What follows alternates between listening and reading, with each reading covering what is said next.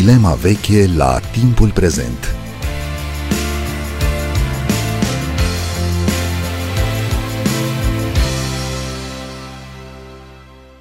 Educația muzicală a fost adesea considerată o materie mai puțin importantă, de care la o adică ne-am putea chiar lipsi. De ce are educația muzicală acest statut în sistemul nostru de educație și de ce e greșită această mentalitate? Bine v-am găsit, noi suntem Adela Greceanu și Matei Martin și l-am invitat în prima parte a emisiunii pe Sever Voinescu, redactor șef al revistei Dilema Veche. Bun venit la Radio România Cultural! Bine v-am găsit! De unde vine această idee că educația muzicală, educația artistică în general, nu e importantă, nu e utilă pentru viață?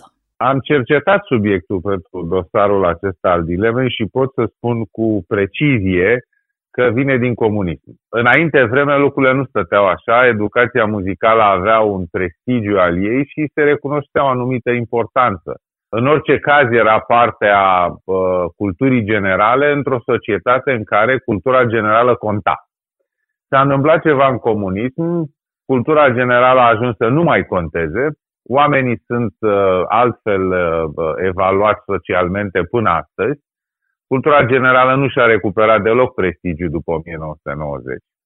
Pe de altă parte, în învățământ s-a întâmplat altceva, pentru că școala a început să fie altceva decât o, o instituție unde se face educație, unde se formează oameni.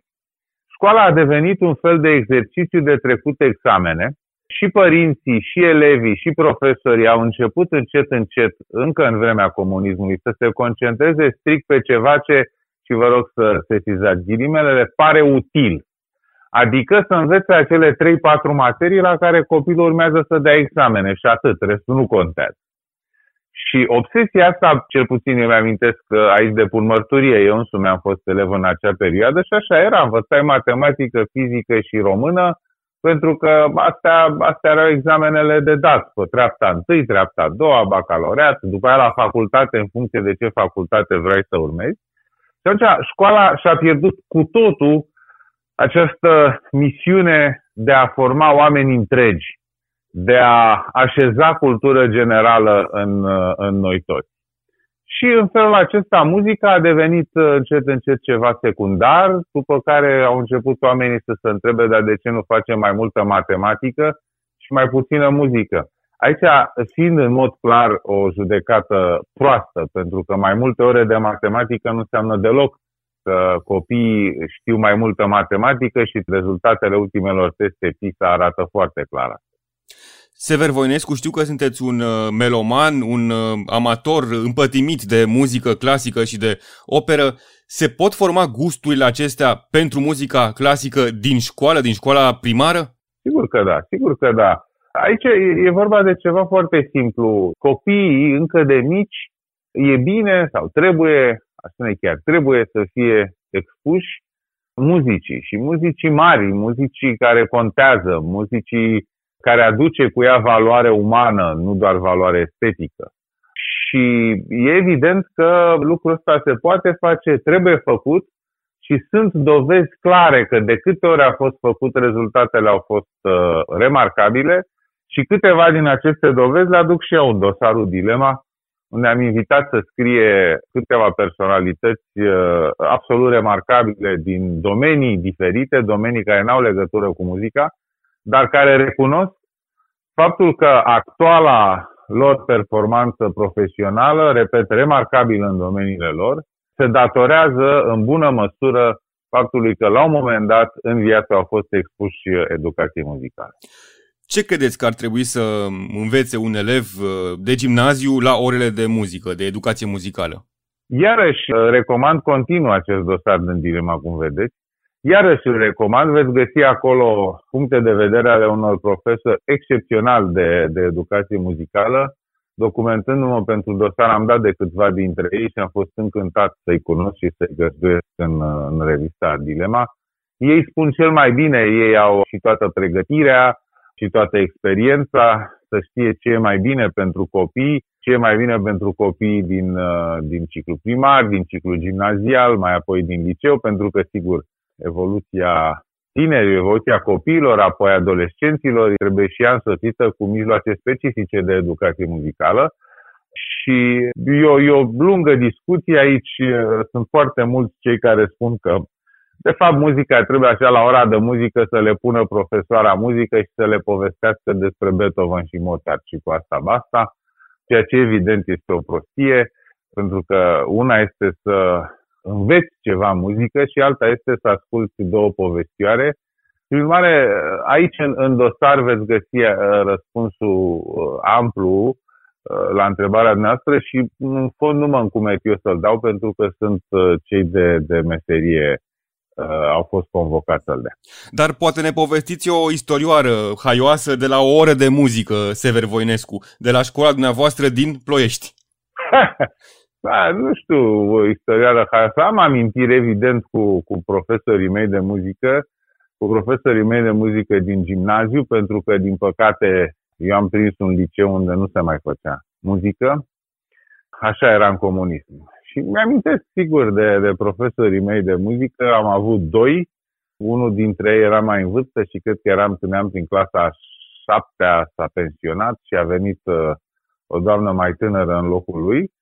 Și am, am amintiri importante, am amintiri interesante. De pildă mi-amintesc că acest uh, uh dascăl de școală veche de muzică, uh, Mărgărit, cred că se numea sau așa ceva, uh, în clasa 5 -a, în vreme ce încercam să solfegiem uh, după manuale și el uh, ținea un oarecare tempo, așa, un oarecare ritm, uh, la un moment dat închidea cartea și avea așa un moment în care ne anunța că ne spune ceva foarte important. Sigur că noi eram în clasa 5 și, bun, eram impresionat de gesturile lui aproape, aproape rituale, parcă oficia muzica, așa, dar nu prea înțelegeam, însă mi-amintesc că această frază a lui, la un moment dat, a închis cartea și a spus, zice, vreau să vă spun un lucru important, zice, pe lumea asta au existat trei genii muzicale, Bach, Mozart și Beethoven. Dar deasupra tuturor într-un cer pe care nici nu pot să-l definesc, să Wagner. Mi-am rămas așa, zic, ce fi cu chestia asta în fine? Mi-au rămas lucrurile în minte. Acum pot să înțeleg foarte bine de ce profesorul spunea lucrurile astea. Dar în fine, era o oră care pe mine m-a, m-a impresionat. Însă la mine a contat și altceva și iarăși aici e de vorbit. A contat o anume expunere în mediul muzical din familie. Și aici iarăși o imensă problemă pentru că cei mai mulți oameni care au astăzi copii adolescenți sau chiar mai, mai mici, provin ei înșiși dintr-o școală în care nu s-a învățat muzica. Și atunci e foarte dificil ca ei să-și expună propriilor copii unui domeniu pe care nu-l cunosc și pe care nu l-au, nu l-au frecventat niciodată. Însă, iarăși, că știți cum e, e pe de o parte, pe de altă parte, pe de o parte, e pe de altă parte.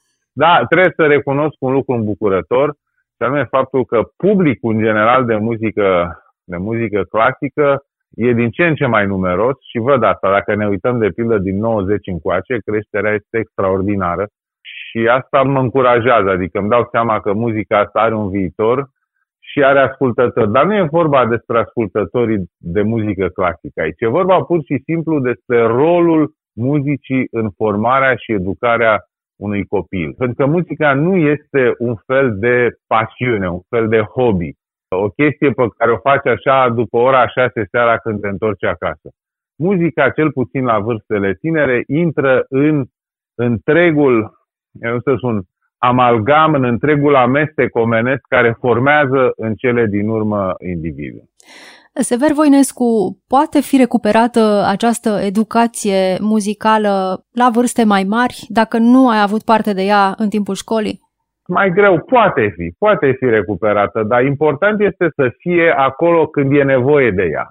Adică ce este, ce este dramatic ora de muzică de fapt este că într-o asemenea măsură disprețuită, încât ea există numai acolo unde sunt profesori inimoși, acolo unde sunt directori care înțeleg rostul ăsta, adică e lăsată într-un fel la liberul arbitru sau la bunăvoința câte unui dască sau câte unui director. Asta este cu adevărat rău cu ora de muzică și cu modul în care ea se desfășoară. Din potrivă, Ministerul Educației, care îi găsesc o vină importantă în această Și vorbesc aici de ce s-a în ultimii 30 de ani, nu de actualul ministru, care de altfel, din punctul ăsta de vedere, este buna tradiția Ministerului de 30 de ani, disprețuiește pur și simplu ora de muzică. Și e limpede că de câte ori mai apare câte o nevoie de reformă în sistem, iarăși începe să se pună în discuție dacă nu cumva acea unică oră de muzică pe săptămână e cam mult și trebuie scoasă. Această întrebare revine în toate reformele educației recurent. Tot la 2-3 ani, iarăși începe o discuție despre ora de muzică. Nu cumva ar trebui scoasă, nu cumva ar trebui pusă facultativ, dar poate să o punem opțional. Dar poate mai bine o scoatem de tot, dar poate totuși poate că oră mult. Hai să o cuplăm cu desen. Nu știu dacă știți, într-o perioadă ora de muzică era cuplată cu ora de desen și făceau copiii o oră pe săptămână desen, o oră muzică, ora, adică era o jumătate de oră de muzică și o jumătate de oră de desen, știți, pe săptămână. Deci este, este, este, cum să spun, descalificant pentru orice sistem de educație europeană în momentul ăsta.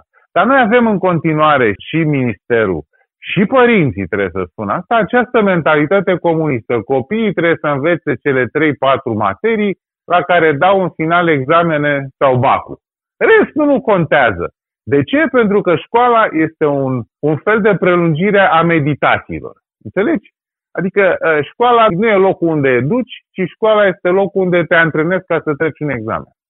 Și în momentul ăsta și statutul școlii a decăzut, și statutul profesorilor a decăzut, și ce ies de acolo ies niște oameni care de fapt nu înțeleg nimic din lumea asta. Chiar dacă reușesc să ia 10 la nu știu ce ecuație de gradul 2. Sever Voinescu, vă mulțumim pentru această discuție. Toate cele bune! La revedere, numai bine!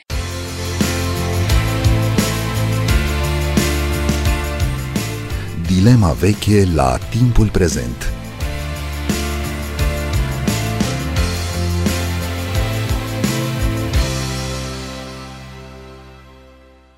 Stăm acum de vorbă cu Ana Maria Rusu, profesoară de muzică la Colegiul Național Unirea din Focșani. Bun venit la Radio România Cultural! Bună seara! Vorbim uh, astăzi la sugestia revistei Dilema Veche despre educația muzicală și rolul ei în formarea unui copil, dar și despre statutul acestei discipline în uh, programa școlară. Muzica e adesea printre materiile în pericol să devină opțională sau chiar să dispară din programă. Cum, cum se întâmplă asta? Cum de muzica e mereu sacrificată când se pune problema reducerii orelor în învățământul preuniversitar?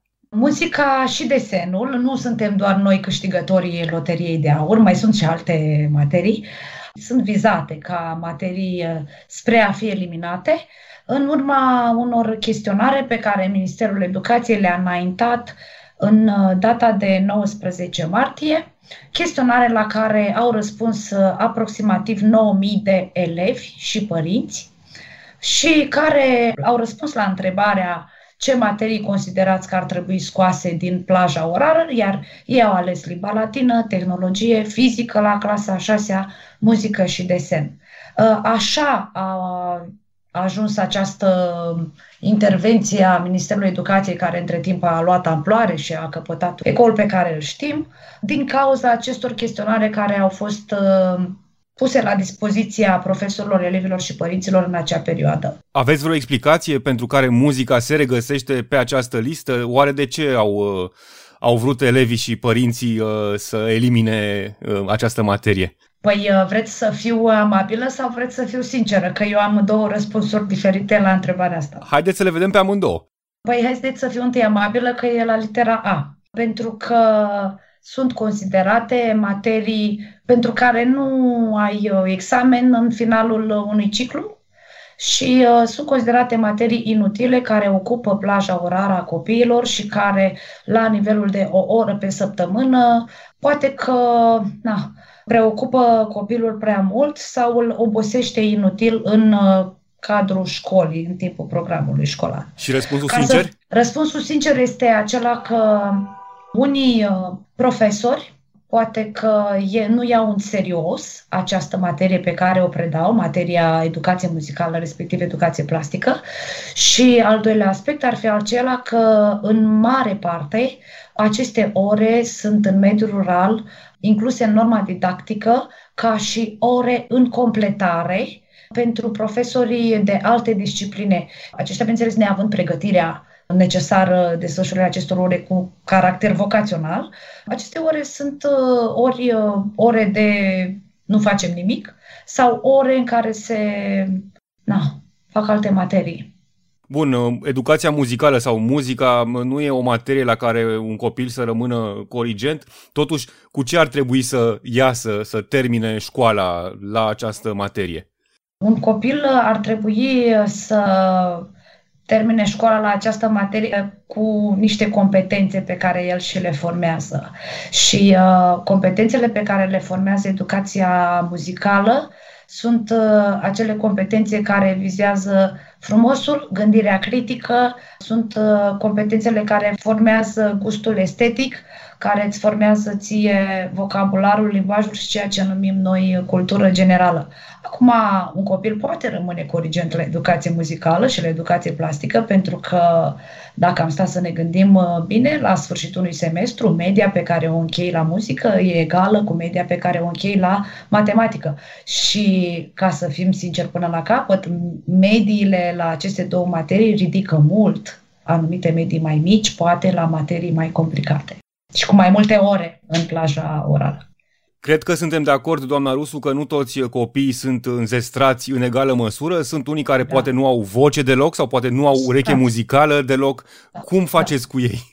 Și acești copii se pot bucura de muzică. Asta a fost de când lumea. Și cât eram eu, elev, la fel. În uh, clase, simțul uh, ritmic se educă, simțul estetic se educă, Uh, vocea este un dar pe care Dumnezeu ți l-a oferit sau nu, dar fiecare copil se poate bucura de muzică și de desen. Aceste aptitudini ți le poți forma nu neapărat cântând vocal. În România se cântă mult vocal în orele de educație muzicală, în străinătate se execută ore de practică instrumentală, dar acum toți colegii mei din țară și eu îi știu bine, noi ne-am format aceste abilități pe care le predăm și copilor de tehnică instrumentală, de body percussion, de audiție muzicală activă, adică nu e nevoie să cânți cu vocea. Te poți bucura de muzică, te poți bucura de o audiție muzicală, te poți bucura de un ritm pe care tu îl susții în timp ce colegii tăi dăruiți îți cântă vocal. Fiecare are un rol. Chiar așa, doamna profesoară Ana Maria Rusu, cum se desfășoară o oră de muzică la dumneavoastră la clasă? Cum se desfășura? Cum se desfășura și după aceea o să vorbim poate și despre cum se desfășoară acum. Uh. O oră de muzică se desfășura extrem, extrem de plăcut. Eu uh, sunt cunoscut așa între colegii mei de educație muzicală pentru că de ani de zile eu tot uh, postam pe internet fragmente din uh, orele mele în care cântam cu copiii, cu șosete, cu linguri, cu fasole, cu hârtie de copt, cu hârtie din caiet, cu pieptănul, cu pixul. Noi uh, ne bucuram de muzică folosindu-ne de nimic. Noi nu aveam nevoie de mare lucru ca să ne putem bucura de muzică. Noi creăm povești pe muzică, noi uh, creăm spectacole pe muzică și niciodată un copil care nu a fost înzestrat cu voce nu a fost nici măcar oprit să vină la cor. Și copiii care nu au voce, ei fac parte dintr-un cor pentru că în uh, școlile în care predau eu, corurile sunt cu body percussion și cu foarte multe obiecte.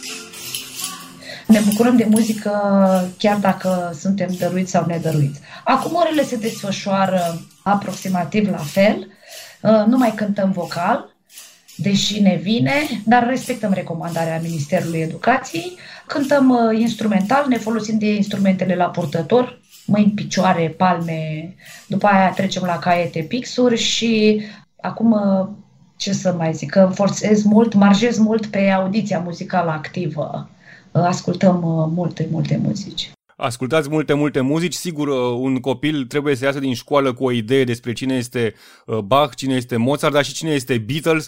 Ce se da. mai ascultă astăzi în școală? Ce ascultă elevii dumneavoastră? Elevii ascultă în primul și în primul rând ceea ce familia ascultă. Ei sunt produsul în totalitate al familiei, dar gustul muzical poate fi educat. Eu le dau copilor în fiecare anunte, chiar acum vorbeam astăzi, le-am dat tema anuală cu playlistul familiei. Copiii au de creat, știți, ca un arbore genealogic, cum creau noi când eram mici arborele genealogic, creăm playlistul familiei și mergem până la cea mai îndepărtată rudă, la cele două genuri muzicale, religioasă și uh, folclorică. Acolo se oprește, la bunici, la străbunici. Și pe măsură ce ajungem spre timpuri moderne, vedem multitudinea de genuri muzicale pe care copilul le ascultă. Eu, de fapt, fac mai multe decât atât. Eu îmi dau seama de nivelul de educație muzicală al familiei, de cunoștințele lor, iar copiii observă că an de an gusturile familiilor lor rămân aceleași, dar ale lor se schimbă. Și mulțumirea mea este aceea că realizez că o mare parte din uh, gustul lor muzical este și influențată de noi, cei de la clasă, de profesorul de muzică. De pildă, credeți că puteți forma de pe acum, din școală, un ascultător de muzică clasică, un viitor consumator da. de operă, un meloman? Da, da, da, cu siguranță. Și pot să vă dau și o statistică. Durează în jur de 2 ani și jumătate ca să formezi gustul muzical, să-l diversifici al unui copil care ascultă acasă exclusiv manele. Cam în 2 ani și jumătate reușești să-l faci pe acel copil să fie deschis și să asculte și altceva în condițiile în care acasă se ascultă doar manele. Da, se poate. Ei vin la cor, ei intră în contact cu o multitudine de genuri muzicale în timpul orei și manualele și uh, profesorii uh, le pun la dispoziție, uh, dar mai ales practica. Practica vocală, corală, cea de audiție activă îi formează. Am observat eu cam 2 ani și jumătate îți ia ca profesor să schimb gustul unui copil care ascultă același gen acasă zilnic. Se poate face și parcursul invers, adică un copil uh, care ascultă în familie doar muzică clasică, nu știu, dintr-un liceu de elită, să înțeleagă măcar uh, ce înseamnă manelele? Copiii înțeleg ce înseamnă manelele și copiii de liceele de elită ascultă și ei manele, numai că e un gen muzical actual, eu îl predau. Eu am o oră specială de manele. Uh, este un gen muzical al timpurilor noastre, care a revenit în timpurile noastre, l-a mai fost în uh, perioada altor domnii, dar uh, îl ascultă doar ocazional, la petreceri și la întâlniri cu prietenii. Nu la un playlistul zilnic, știți?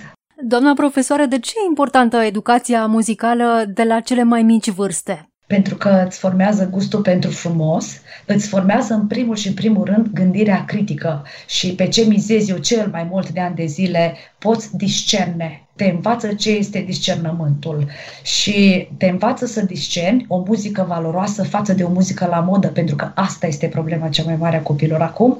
Ei sunt bombardați cu foarte multe genuri muzicale și le e greu să discearnă într-o muzică la modă și una valoroasă. Și vă dau un exercițiu concret fiecare copil din școlile în care am intrat, de vârstă mică, știe lucrarea lui Beethoven Fiorelize.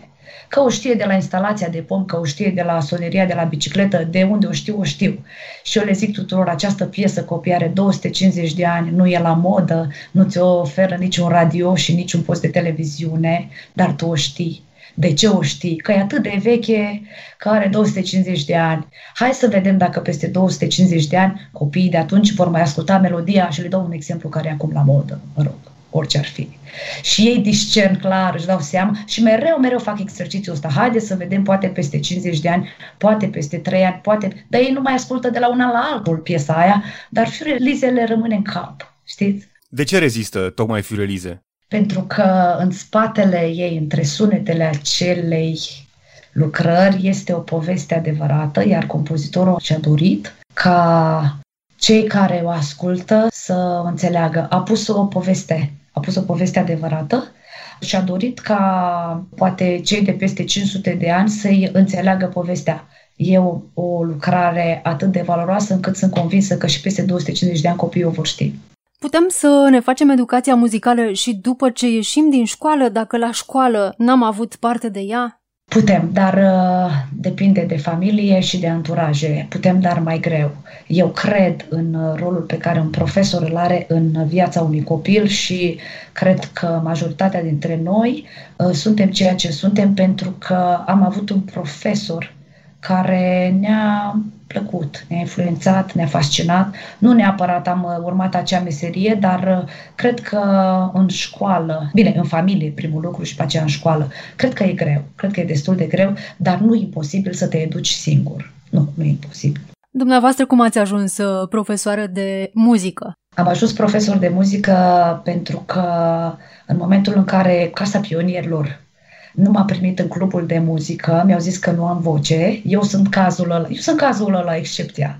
Mi-au zis că nu am voce, uh, mai devreme educatoarea mea mi-a zis că nu am ureche, dar am avut un învățător extraordinar și o mamă care au crezut în mine și mi-au dat șanse, mai ales învățătorul, atunci când poate nu avea de ce să o facă și sunt produsul ei în proporție de 80%. Produsul unui om care a crezut în mine atunci când alții n-au făcut-o.